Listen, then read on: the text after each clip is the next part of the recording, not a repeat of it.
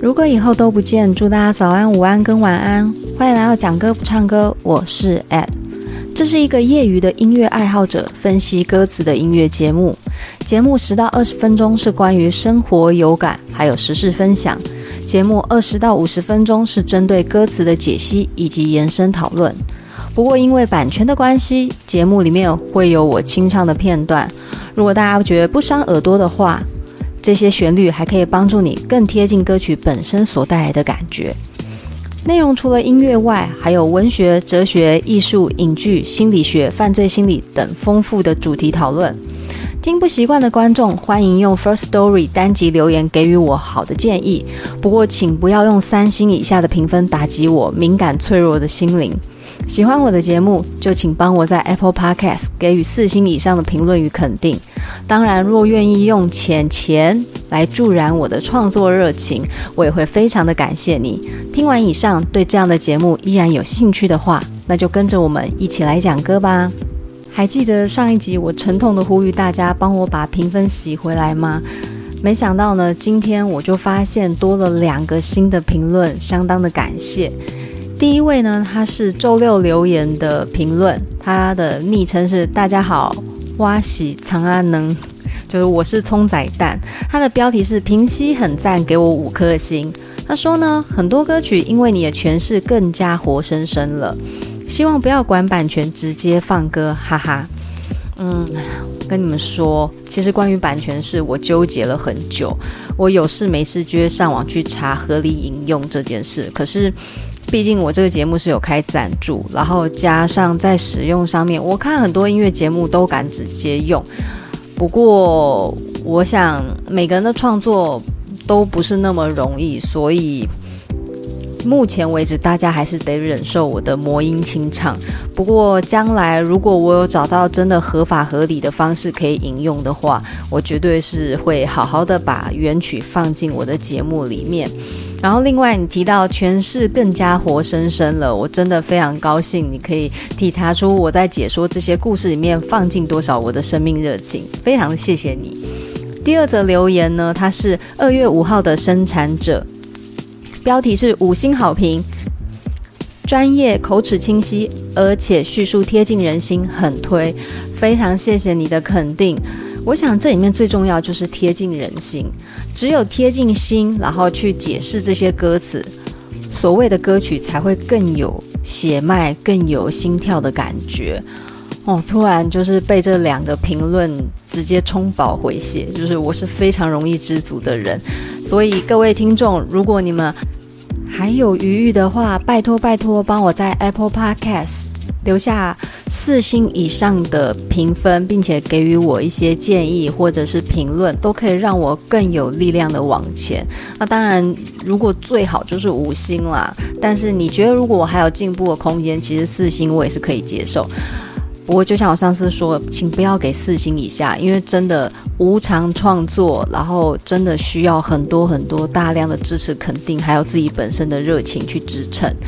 那就麻烦大家喽。我们今天进入节目内容。童话故事大家一定都有听过，来源可能是书本，或者是迪士尼频道、卡通频道，甚至呢是在。最疼爱的爸妈口中听到那些特别又光怪陆离的故事，而童话故事呢，其实有时候它并没有什么很深刻的寓意，它通常呢反映的只是当时人们的一个生活价值观，也就是这样，它非常朴素跟直白地表现了当时的社会氛围，还有里面的角色形象，也不会让人觉得读起来很沉闷、很无聊。比较有名的童话，比如说《一千零一夜》这一本，真的推荐大家可以买来看看。我那时候买是商周出版，里面的内容非常的精彩，然后也充满了一个《一千零一夜》的背景故事，那种中东风情。那里面呢，很多故事还有很多的元素都让人觉得非常的不可思议。比如说辛巴达的故事，我觉得他七次航海冒险，然后遇到不同的我以前。最害怕就是海老妖那一段，他遇到一个老人家，然后好心把他背背着，就背一背，这个海老妖死都不下来。那这海老妖就是一贯的伎俩，以瘦弱的样子诱骗不知道的行人，然后缠绕在他的这个肩颈上面，然后直到这个受害者死去为止，就是一个纠缠的一个恐怖形象，又让人觉得印象深刻。不过辛巴达后来他就靠着这个葡萄酿酒，然后诱骗海老妖喝下，然后醉倒，赶快逃离。这是其中一段我印象很深的。那阿里巴巴和四十大盗，其实我们大部分都听阿里巴巴很聪明，对不对？可是，在更原始的版本，你会听到其实是阿里巴巴家里有一个非常聪明的侍女，然后她通过自己的智慧，帮助阿里巴巴一家人逃离了这个强盗的魔掌，并且呢，解决了这个可能会成为大患的强盗集团。这都是里面的故事。那除了这个《一千零一夜》我非常的喜欢之外，还有比如说像是格林童话。格林童话是格林兄弟采集民间的各式童话，然后再经过删修编转而成的一个经典童话集。那里面最常出现的角色就是汉斯，汉斯就是永远就有点像是我们的小明的意思，或是志明。哦，汉斯在德国的一个名字里面就是非常通俗普遍的使用方式。那里面有一些故事，我会找时间跟大家抽空聊聊。因为呢，像比如说皇后合唱团那一首《波西米亚人》，它有让我想到格林童话里面其中有一个短篇故事集。嗯。这个我不能讲太细，因为它其实篇幅没有很长。我现在讲完就后面就没得讲了。那这是格林童话，那格林童话里面有非常多很经典一些细节。不过在最原始版本，如果你们对格林童话有兴趣，也会发现有一种暗黑版的格林童话，啊就是桐生操一个日本的姐妹作家，然后把这些故事还原。因为一开始所谓的童话，我们刚刚有讲嘛，就是民间故事由来。所以在这个童话的一个层面上，其实它有时候是大人为了恫吓哦，或者是一个上层对于下层阶级的一个政治宣传手法。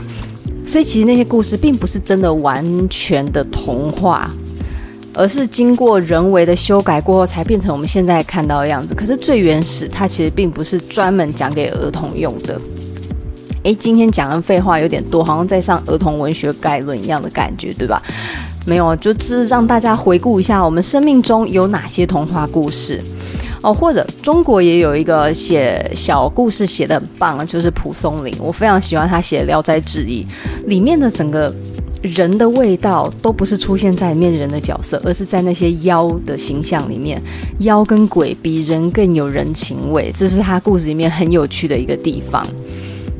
还有一位，其实小时候我看到他的故事，我是没什么兴趣，因为我觉得他的故事太晦涩、太文雅，然后不够让孩子们觉得距距离很接近的。这个人就是安徒生先生。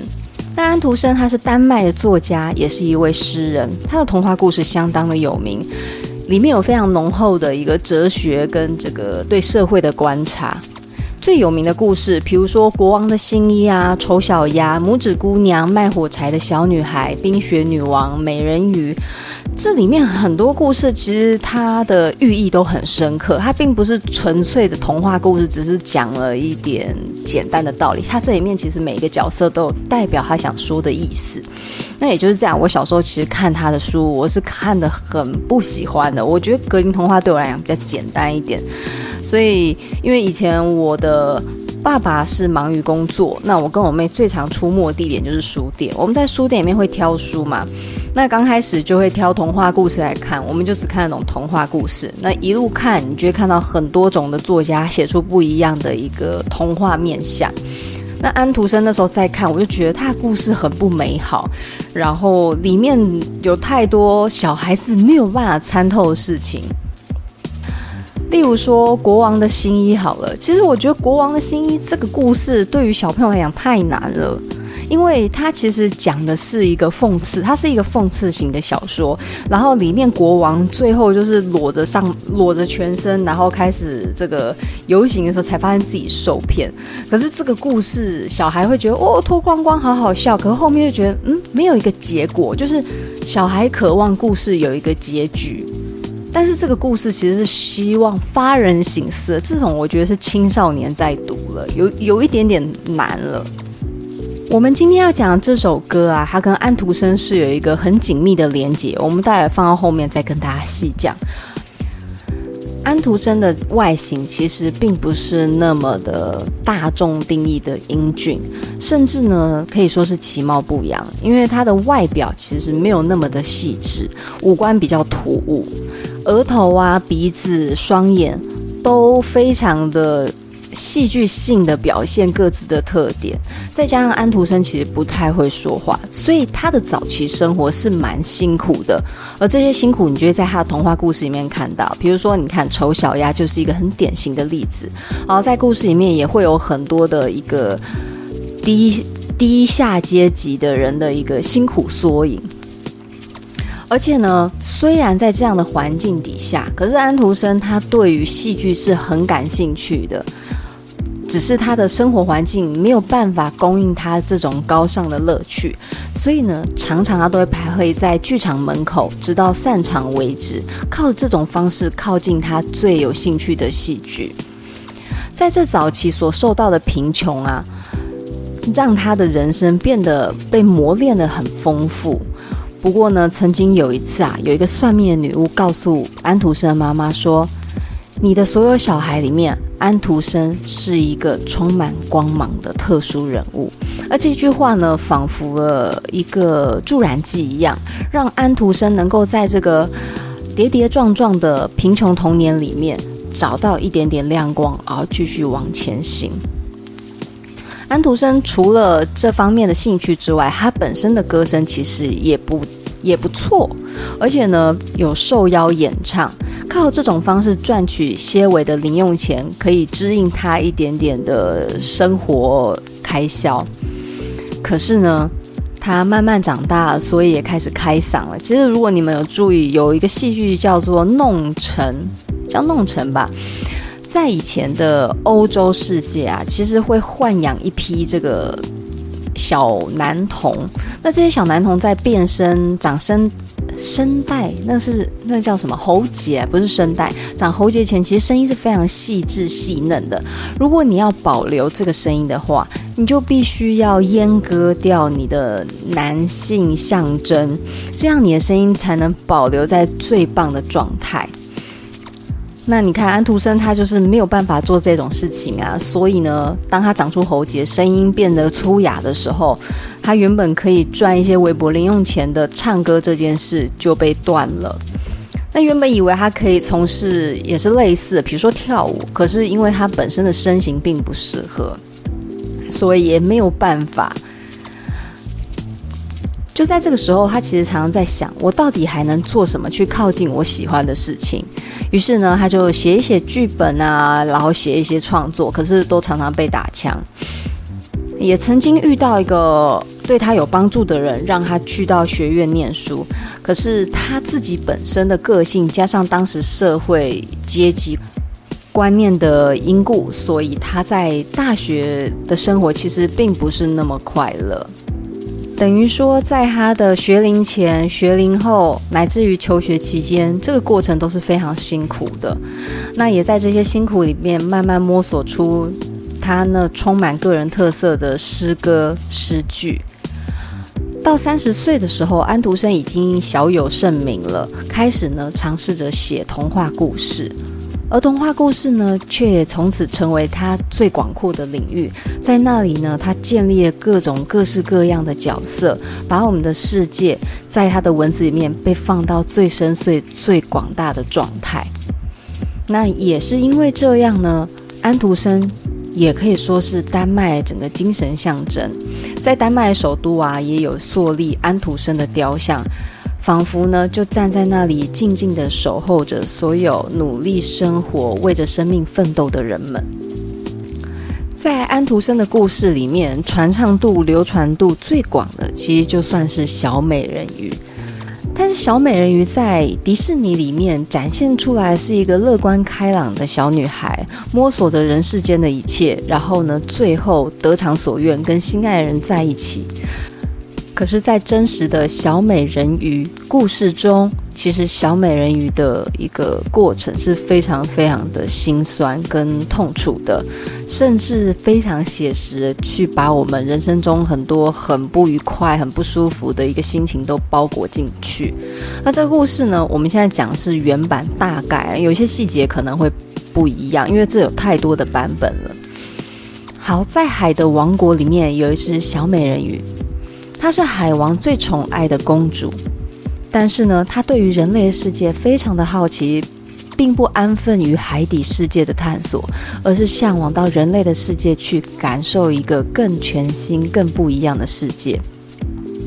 那有一天呢，她到岸边去窥探人类世界的时候，她发现了一个俊朗的男人在海上航行着。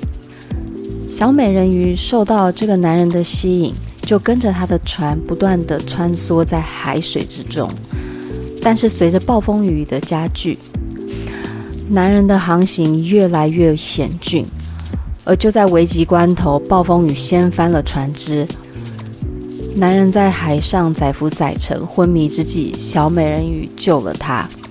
但是在整个生物跟生物之间的接触里面，小美人鱼知道她不能让人类看见她，因为这会让她的海洋家族受到迫害。于是，她就把这个男人放回岸边，然后慢慢的游走了。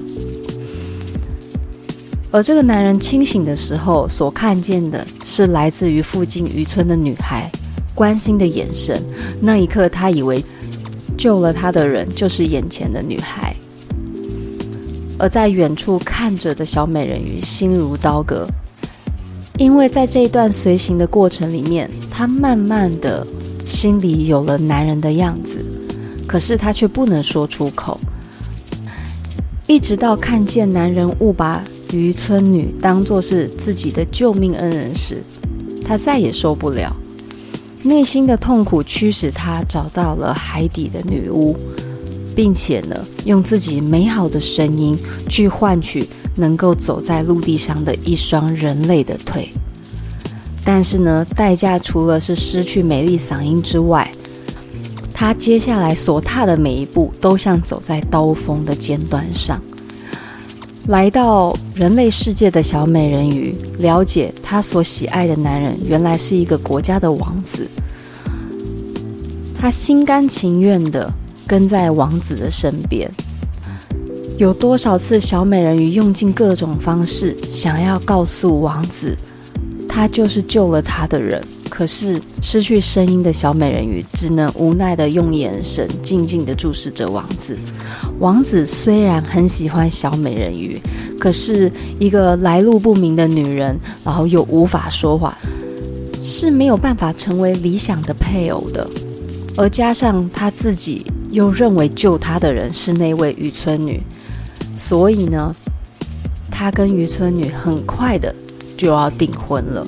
知道这个消息的小美人鱼真的非常的难过，她不停的哭。就在她默默流泪的时候，海岸边浮起了几个人影，原来是她在海底世界的姐姐们。姐姐们知道小美人鱼的冒险行动，非常的忧心。他们告诉小美人鱼，要回到海底世界是可以的。他们已经用了一头的长发跟女巫交换的条件，只要小美人鱼在天亮之前刺死王子，她就可以回到海里，重新变回那个海底世界最受宠的公主。小美人鱼慢慢靠近王子的身边，此时的王子正在梦中睡得香甜。迟疑了很久很久，天都快亮了，姐姐的声音犹如在耳畔边不停地催促，让她赶快动手。可是小美人鱼想了想，她真的没办法伤害她最爱的人，于是把刀丢进了海里。随着呢太阳慢慢的升起，小美人鱼也化成了一阵泡沫，飞向天边的最远处。大家现在完全可以理解安徒生的过去是活多么悲惨，只有活这么悲惨才写出这么可怕的故事。就是这对于小孩子来讲，我小时候第一次看到原版，我想说，三回不是应该出现一个什么仙女来救他吗？他变成泡泡，他会去哪？变成泡泡很好吗？可是他的家人怎么办？啊，王子不会难过吗？王子怎么可以爱着别人？他不知道他救了他吗？就是内心有非常多非常多的质问。就是故事为什么会长这样？所以小孩子的世界是完全不能接受这个故事。我当时就对于这个故事非常非常的怒，想说这是什么鬼？怎么会是这样子发展呢？难道没有一个很美好的结局给我们，然后让我好好睡觉吗？然后我就带着满头问号在棉被里面滚来滚去，完全没有办法好好静下心来。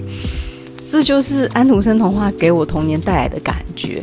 但是现在我们长大，再回头去看这故事，突然觉得很美，对吧？所以哦，这个安徒生我都不觉得他是童话。安徒生说的是大人的故事，是成人话，并不是童话。我完全看不出来哪里适合儿童了。但是对于文学跟故事的美感，从小到大都不会改变的。我记得小时候听完这个故事，虽然无尽的惆怅跟一种说不出来郁闷感，不过我觉得它在结尾变成泡沫飞向天际，那个形容非常的唯美，它变成一个非常清晰的画面在我脑中浮现。那可见这个安徒生他在用意象的一个概念也是非常的强了，比如说他用美丽的声音去换取能够行走在陆地上的双腿。那某种程度，这个美丽的声音，你可以理解为一个人最美好的样子、最美好的青春，去交换一个互相依伴的未来。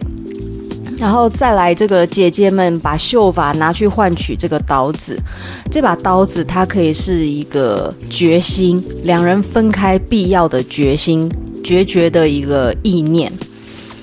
这里面都充满了很多我们可以带入各种我们想要放入的。指涉对象，然后这个故事就会变得非常的个人化。也是因为这些留白跟挖空，所以这个故事它传唱度很广，它可以非常儿童，它也可以非常的成人。而这个故事最清晰的一个意象主体就是人鱼。那人鱼一直以来都是很多传说故事很喜欢用的一个形象，尤其在这个中国、日本、欧洲，到处各地都有人鱼的传说。不过呢，所谓的人鱼，其实有人认为它是如梗，因为如梗它的上半身有一点点人形，然后下半身是鱼的尾巴。那以前在远处来看，就会仿佛是人身鱼尾的形象在海边栖息着。这种错觉跟误会，也就造成了各种不同的神仙神话故事出现。在中国，人鱼它叫做交人，交是一个鱼，在一个交通的交。中国的典籍对于人鱼形象的描述，多多少少带有一种嗯充气娃娃的感觉。为什么会这样说呢？因为里面的记载是它形容这个人鱼肤白貌美，不管男人鱼或是女人鱼，那通常呢是在海边的没有丈夫或是没有妻子的人会抓到这样的一个生物。并且呢，养在池子里面。然后最后一段，他说：“交合之际，与人无异，亦不伤人。”那听起来，怎么会有一个生物，就是可以被养来，然后并且跟人就是发生性关系？就是这个形容，我觉得超级的充气娃娃，有一点太以人为这个世界中心的感觉，就是读起来没有那么舒服。但是呢，也有比较唯美的形容，比如说在李商隐的《景色》里面就有谈“沧海月明珠有泪”，其实讲的就是海中的鲛人，他们的眼泪会化为珍珠。像这样的意象是不是美多了？总比什么与人交合无异什么鬼的，就是当时看到觉得，呜、哦，怎么会这样形容呢？不过在这个鲛人的形象里面，也有人去强调他特别的是像鱼，啊，也有的强调是特别的像人。不过呢，万般不离一件事，就是它有人跟鱼的一个外形交界，所以让人会产生一种是人也是鱼的一个错觉。而且呢，这里面有一点要注意哦。他说，这个人鱼是有媚人的一个能力。什么叫媚人？就是吸引人、诱惑人的能力。这个就跟国外的赛人女妖一样。什么是赛人女妖？如果你们有读希腊神话的话，就知道赛人女妖呢，她可以透过歌声引诱过往的水手跟船夫，吸引他们之后再把他们吃掉。而且这些赛人女妖非常的美丽之外，歌声也相当的动听。也就是这样，所以过往的行人跟水手们，其实常常呢听一听就忘乎自己在哪里，然后一路就往那个邪魅的歌声走去。如果喜欢希腊神话的话，你们应该会听过关于奥德修斯这一。个算是史诗般的一个作品，里面有提到希腊英雄奥德修斯，他很想要听听看赛人女妖的歌声，可是因为大家都知道，听到赛人女妖的歌声会发狂，然后忘乎自己，走向死亡，所以他就要求水手们把他捆在船桅上面，船桅就是船上最最高最壮的那一个支柱。撑起风帆的那一个船柱，绑在上面，然后他在听的时候，果然他就失去了理智，一直想要走向赛人女妖的那个位置。他也成为了希腊神话里面唯一听过赛人女妖，可是却还存活下来的一个幸运或不幸的幸存者。而日本的传说啊，也有关于所谓人鱼的妖怪，叫做姬姬。这个姬是那个一个十再一个几个的几，这是念姬。然后姬是一个女，就是日文的公主都会称为姬。这个姬姬呢，它是下半身鱼形，有点像人鱼，可是呢，长得并没有这么的漂亮。因为呢，它是口裂到耳朵，有点像裂嘴女的感觉，然后有尖牙，头上还长了鹿角般的一个角形的一个延伸的，这叫什么啊？一个装饰装饰物吗？那它是一个恐怖的海妖，如果有人靠近，它就会呢把人直接扭转食用掉，而且呢，它的力气力大无比，不管再强壮的人都没有办法抵抗它的攻击。这是大致上我们关于人鱼的一个印象。由于人鱼实在是太迷人了，所以如果你们翻看这个维基百科，就会看到在文学、电影、影剧作品里面，人鱼充斥着各个故事世界里面。它穿梭其中，有的天真善良，有的邪魅妖娆，在不同的形象里面，我们都可以知道。他们身上多少带有一点人类对于海洋的向往跟畏惧，他们把对于海洋的一个感觉都加注在这个人鱼的形象上，这是很有趣的一个共性。我们这样子一路讲了这么多，到底今天讲的这首歌叫什么名字呢？它是在陶喆《I'm OK》里面结尾的最后一首有歌声的歌曲作品，它的名字叫做 Angeline。在陶喆的作品里面啊，女生的英文名字常常被作为歌曲的名称命名来源之一。那这首《Angeline》在所有的女性名字歌曲里面，算是比较独树一格的作品，因为这首歌并不是只指一个特定的女性角色来形容，而是讲了一个蛮动人的故事。而这故事里面，我们或多或少都会看见关于人鱼传说的影子。在进到这个故事之前呢，我在听这首歌，其实我有一种感觉，它有一点点皇后合唱团、波西米亚人的手法，一种音乐剧的方式在呈现这个歌曲的故事。如果你细听，这首歌是由非常多种不同风格的音乐旋律组成的，前半段非常的急促，非常的匆忙，而且有一点点阴郁，仿佛暴风雨来袭之前的那种。晦涩感，然后接下来呢，透过一个咏叹的歌声，声音突然走向明亮的大调，然后这个大调里面，好像呢，在暴风雨穿过之后，看见阳光洒在海岸上，那种非常宽广的空间感。随之而来的，在这个歌曲进行于明亮阳光般的旋律之时，你就会听到一些。有点是电子乐那种嘚嘚嘚嘚的那种短频率而急促的，应该说奏鸣声吗？在那个短而急促的奏鸣声里面，仿佛海里面不断涌动的泡泡向我们扑袭而来，一个故事就此开始。好，那我们就进入歌词里面喽。传说从前有一段恋曲，埋藏在深海里，贝壳潮汐见证这段爱情。那个女孩叫做 Angeline，歌声甜得像蜜。忽远忽近，男孩忘了自己。陶喆早期的歌曲真的是很很嘶嗓诶，就是他可以从最低，然后一路到飙到最高，音乐跨度的那个空间太广太大，搞得我唱低音下不去，唱高音也不行。这一段非常的白话，告诉我们一个关于埋藏在深海里秘密的恋曲。因为他用埋藏，所以这段爱情有一定的程度是见不了光。只有什么能够表达这段感情的存在呢？贝壳潮汐见证这段爱情，那些累积在那里，随着时间堆叠的贝壳，还有永远涌动不停、不曾因为时间静止的潮汐。都曾经呢看过这段爱的发生，主角是谁？女孩叫做 Angeline，歌声甜得像蜜，忽远忽近。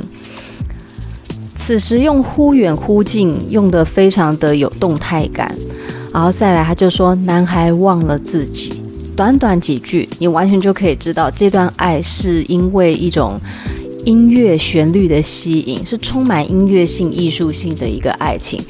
那当然。也许就是很多故事里面都通常是从外表开始啊，那在这里他是用歌声当做两人的粘着剂，在一定程度上，这个爱情会变得比较简单纯粹一点。好，接下来我们进到副歌。Oh, Angeline, my love for you. 永远不忘记你，深藏在我心底。Oh, Angeline, my life 全给你，天荒地老要在一起，我和你。为什么我会说这首歌跟《波西米亚人》给我带来的感觉很像？是因为首先在前奏，他用了曲风迥异、差别非常大的方式，却没有那种拼凑感，而表现了一个画面跟天气的转变。而接着呢，进到副歌的时候。呃，应该说进到歌曲本身刚开始前面，它是用一种旁白、旁观者的方式告诉你一个故事是怎么开始的。而到了副歌呢，这个声音就变成了可能是女孩子，也可能是男孩子心底的声音，不断的在唱着那个满满的情意。所以呢，这个角色的转换是非常灵活的，而曲子的表现也随着故事情节的改变而有不同风格的呈现。好，下一段哦。女孩触犯海洋的戒律，爱是她的罪名。男孩已经坠入漆黑海底，波浪向他们碎裂的心，快相遇又分离。一句一句在月光下叹息。好，然后就会再跳回副歌。那这一段他是说，女孩触犯海洋的戒律，所以我们可以理解，其实这个女孩是来自于海的世界，因为她所遵循的是海洋的一个纪律跟法规。她并不是遵循所谓的陆地上的规则在走，她某种程度隐喻了这个女孩子，她来自海的世界，她是海的女儿。女孩触犯的戒律是什么呢？爱是她的罪名，与人类相爱。这里都没有讲得太清楚、太仔细，太仔细我们就看故事。可是它是歌曲，爱是她的罪名，因为和人类相爱，所以呢，他和男孩必须要分离。男孩此时获得了什么呢？男孩已经坠入漆黑海底。某种程度来讲，他可能被海浪给卷走了，然后真的死于海中。按某种程度来说，可能是男孩的心因为和女孩分离，已经掉进心里的万丈深渊，再也无法一展笑颜。这是两种可能。然后我觉得下一句这句写得很棒。波浪像他们碎裂的心，快相遇又分离，一句一句在月光下叹息，景象跟心情非常紧密的粘合在一起。我们可以想象这个潮汐、海浪、波涛随着风的方向而摆动，在浪起潮落的这个景象里面，外头呢笼罩的是那个银白色又带一点凄凉感的月光。每一次的波涛卷浪的时候，都好像他们未尽的情话一样，一辈子永远都不曾停止过。在这个故事非常清晰的交代完之后，他就唱：“从此白天黑夜的交集，来往的水手们总会听见那首悲伤的歌。” Angeline，然后后面接的就是陶喆用他的嗓音不断的，有点像呐喊、嘶吼的感觉，去把那个情感拉得很阔很大，然后接着故事就慢慢、慢、慢慢的合上了扉页。这就是我觉得这是陶喆版的美人鱼。然后在表达上清晰简单，而且呢，没有像原版安徒生一样更残酷。因为安徒生里面的这个王子是爱上别人，然后美人鱼最后成为泡沫死去。不过呢，陶喆他汲取的是非常纯粹，因为歌声互相吸引的爱情。正如陶喆他本身是非常热爱音乐的人一样，所以这种转化这个典故用在自己的歌曲上，我觉得用得非常的高明。因为大部分的童话故事，你要让它可以跟大人内心世界去做结合，其实是需要一点功夫，更何况是要用在音乐的世界里面。那这首歌呢，我一直以来都非常的欣赏，因为我觉得能够把故事写在歌里面，又这么的好听，然后又这么的有画面，是非常不容易的事情。那当然呢，我说它跟波西米亚人有一点点像，并不是真的哇一模一样。你如果一听，一定是不同的歌曲。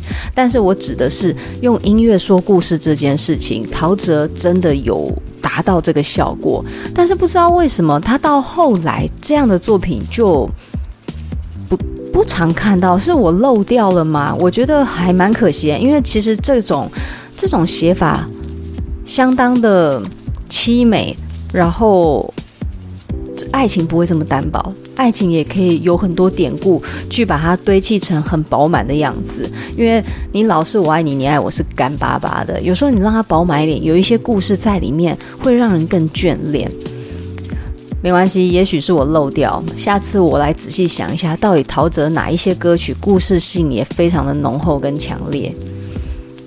讲完唯美的两种美人鱼，一种。童话般的一种音乐剧般的，我突然想到一个蛮恶心的，就是在我世界里面充满了各种猎奇，然后有时候很天真，有时候还挺黑暗的。我想到在十大禁片里面有一部是豚鼠系列的，叫《下水道美人鱼》。然后我刚又来去查了一下，我真的快吐了。我才刚吃完摩斯汉堡，现在再看到画面，真的超恶烂的。那这个下水道美人鱼是日本拍的，Ride 真的可以拍出恶心之大成，只有日本办得到。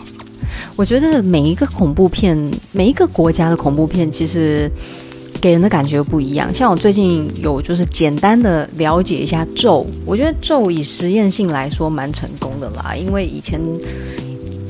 以前台湾的恐怖片始终都走不出一个自己的路线，但是这次咒这种诱骗观众然后被诅咒的一个设计是挺有趣的，可惜就是吓人的点比较少，不过这是我看电影解说跟听我妹转述，因为其实我本身是不看鬼片的，我喜我只比较愿意看犯罪或者其实就是犯罪片。我觉得犯罪办案类的我比较着迷。好，那这个下水道的美人鱼，它是一个非常早期的作品。多早期呢？它是在一九八八年用录像带的方式发售在整个市场上。其实故事很简单，就是一个画家在下水道救回一只被感染的美人鱼。那这个过程里面呢，画家用画作去记录美人鱼从发病到最后病死的所有过程。Oh shit！我现在看到那个画面，我真的快吐了。那其实呢，整个故事里面。画家的一个状态是颓废的，然后他这个画家的家里面也是充满了各种不那么积极、比较负面的、比较晦涩阴暗的状态，而且呢，他常常跑到下水道去画画，然后画一些就是比较黑暗的物件，什么死婴啊、死胎。那有一次呢，他在下水道画死胎的时候，突然听到一个声音。循着声音过去找，就发现有一个肚子长了几个大脓包的美美人鱼，就是上半身是美美丽的女子，下半身是鱼尾巴。画家把这个美人鱼带回家里面，放在浴缸里养病。可是呢，他身上的脓包越来越多，脓水跟血水都把浴缸的水还有整个浴室弄得非常的污浊。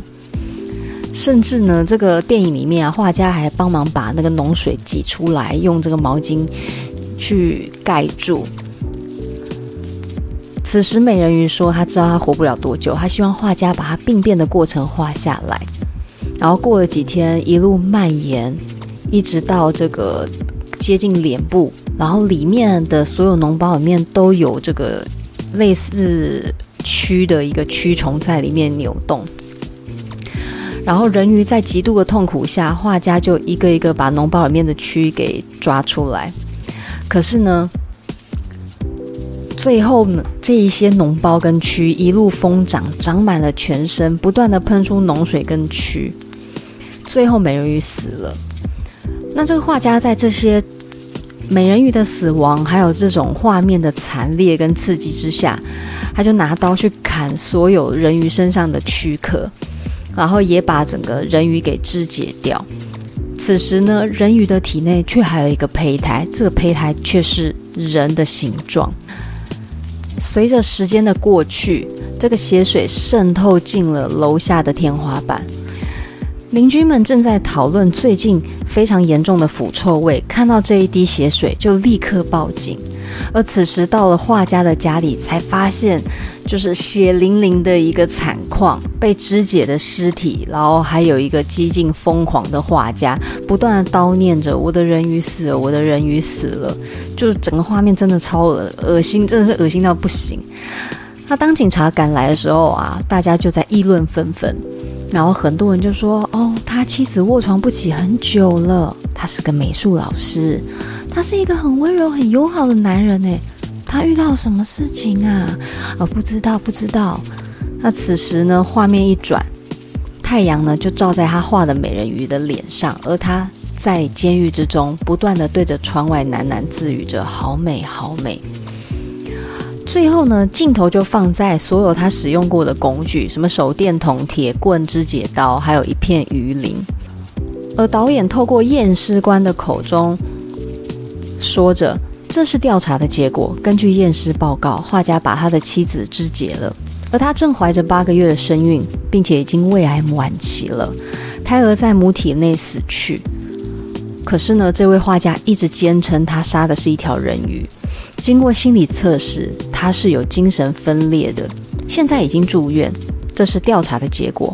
不过呢，在他的浴缸里发现一片没有办法鉴定是来自哪种鱼的鱼鳞片，然后最后镜头就锁定在这个鳞片上。我觉得这部剧啊。有一些解释上会让我有一种不够过瘾的感觉，因为很多人是透过这个下水道美人鱼去探讨世界生态破坏的危机已经逼近人类了，然后以美人鱼去表达一个美好的生态，而身上的脓包就是各种各式各样人类对于地球跟世界的迫害啊、残害等等很复杂的，比如说什么化学啦、塑胶啊、什么什么氟氯碳化物之类的，就是透过那种非常多的脓包来表示人类对于地球的破坏是多么的、多么的沉重吧，应该这样说。可是我觉得，光是用这么这么抽象又这么激烈的画面，抽象的剧本、激烈的画面，去讲述环保这件事，又显得太单薄了。那有的人呢，觉得这是在讲心理的一个电影，我觉得这个会比较再更过瘾一点，因为有人认为呢，这个人鱼它是一个非常美的意象哦，这两种。解释上都是美丽的意象。那在这个心理剧里面，可以理解人鱼是画家最初爱着妻子的那个美好的样子。然后最后呢，身上冒着那些脓包跟脓液，其实代表就是感情之中的一些局域。我们常常讲小争执就叫做局域。而这些局域造成了距离，而让人鱼慢慢慢慢蜕变成非常。不忍目睹的一个惨烈情况。画家呢，答应了美人鱼的要求，替她把她最美的样子给留下来。此时的画家画笔在跟时间赛跑，他不断不断在记录美人鱼的美，可是美人鱼也在那些脓包中慢慢慢慢的变成他认不得的样子。而在这里，美人鱼好像就是爱情本身的样子。因为爱情会随着时间的推移，然后慢慢的腐败衰朽，这是其中一个理解。然后另外一种程度，又有人呢认为说，画家一开始在下水道里面画的那个死胎，其实就是人鱼体内的死胎。所以呢，其实它是一个无限循环的一个 circle，一个轮回。不过呢，我觉得解释来解释去，日本人到底拍这部片子想要做什么？也许是。就是故意要引起大家去讨论吧。你可以讨论环境污染，你可以讨论心理变态，你可以讨论爱情的稍纵即逝，你可以讨论人生就是不断的轮回，好，从生到死，死到生，这种反复轮回，永远脱逃不了的一个回圈。到现在我还是不知道下水道的美人鱼在讲什么。可是呢，我可以跟大家很诚实的说，画面真的超恶心的。以一九八八年可以拍出这种画面，很厉害耶！因为真的，哦，我快吐了。我现在在看，还是觉得完全觉得没办法一直看，看一看，真的没办法吃饭呢。如果你们好奇的话，是可以去。看看啦，只是说就是你们可能会吃不下饭吧。而且这部剧啊，它很非常的象征主义耶，因为你看人鱼，然后胎儿、猫咪、小河、下水道、脓包，还有这个死去的胚胎，它场景不多，都集中在我们看到那几个主场景。基本上啊，不谈这个作品，它到底是不是非常好的一个艺术作品，但是简单来说，它的确流传千古的概念。因为你只要提十大禁片，一定会讲这一部。然后这一部最常被别人称颂的就是它那个鹅烂到炸裂的一个画面。那大家可以去查查看。不过话说，明明是一个非常唯美的主题，人鱼系列，为什么结尾停在这么奇怪的地方？哇，蛮怎样？就是突然，哎，我记得以前有看过一个恶心的一个人鱼的创作，就是这一部《下水道美人鱼》。那今天呢，跟大家聊了各种童话世界，然后各种人鱼形象，然后再分享陶喆这首《Angeline》，其实就是希望大家在听歌的时候。可以做很多很多的一个脑袋赛跑的概念，你的脑袋不会停滞，你可以拉很多你的生活视角里面的事物去跟歌词做结合，然后每一次听歌，你都会发现，哎，自己又获得了一些新的事情。就像我录今天这一集，我去想到了小时候。听童话故事，然后看安徒生的感觉，然后我想起我以前喜欢看的《天方夜谭》，喜欢看的格林童话。再来呢，我也会想起当时听到《Angeline》的时候，我脑袋的画面，还有关于这首歌给我带来这种音乐剧的全新感受，在一般歌曲上我是听不到的。而且呢，我还想到了，就是以前我手很贱，就去查十大镜片的一个奇怪回忆。我对于这种事情就是会有好奇心啦，但是就是胆子也小，所以就查一查，就是需要花几天的时间去消化掉，忘记这些恶心的事情。呃，我相信我的听众里面，你们应该会有胆子蛮大的人，搞不好你们一听就觉得哇。艾特你很酷诶，你连这个都知道。我以为你只是一个谈文学、谈艺术的一个纯真孩子。Oh no no no！我很喜欢观察这类事。你们在我节目里面也会常常听到关于什么犯罪心理呀、然后心理学这种比较幽暗的一个奇怪、奇怪知识或奇怪常识。那今天的介绍就到这里，虽然停在下水道美人鱼这种。恶心的结尾真的蛮怪，不像我们平常感性时间。不过呢，希望今天的分享大家还是喜欢哦。我们下次见，拜拜。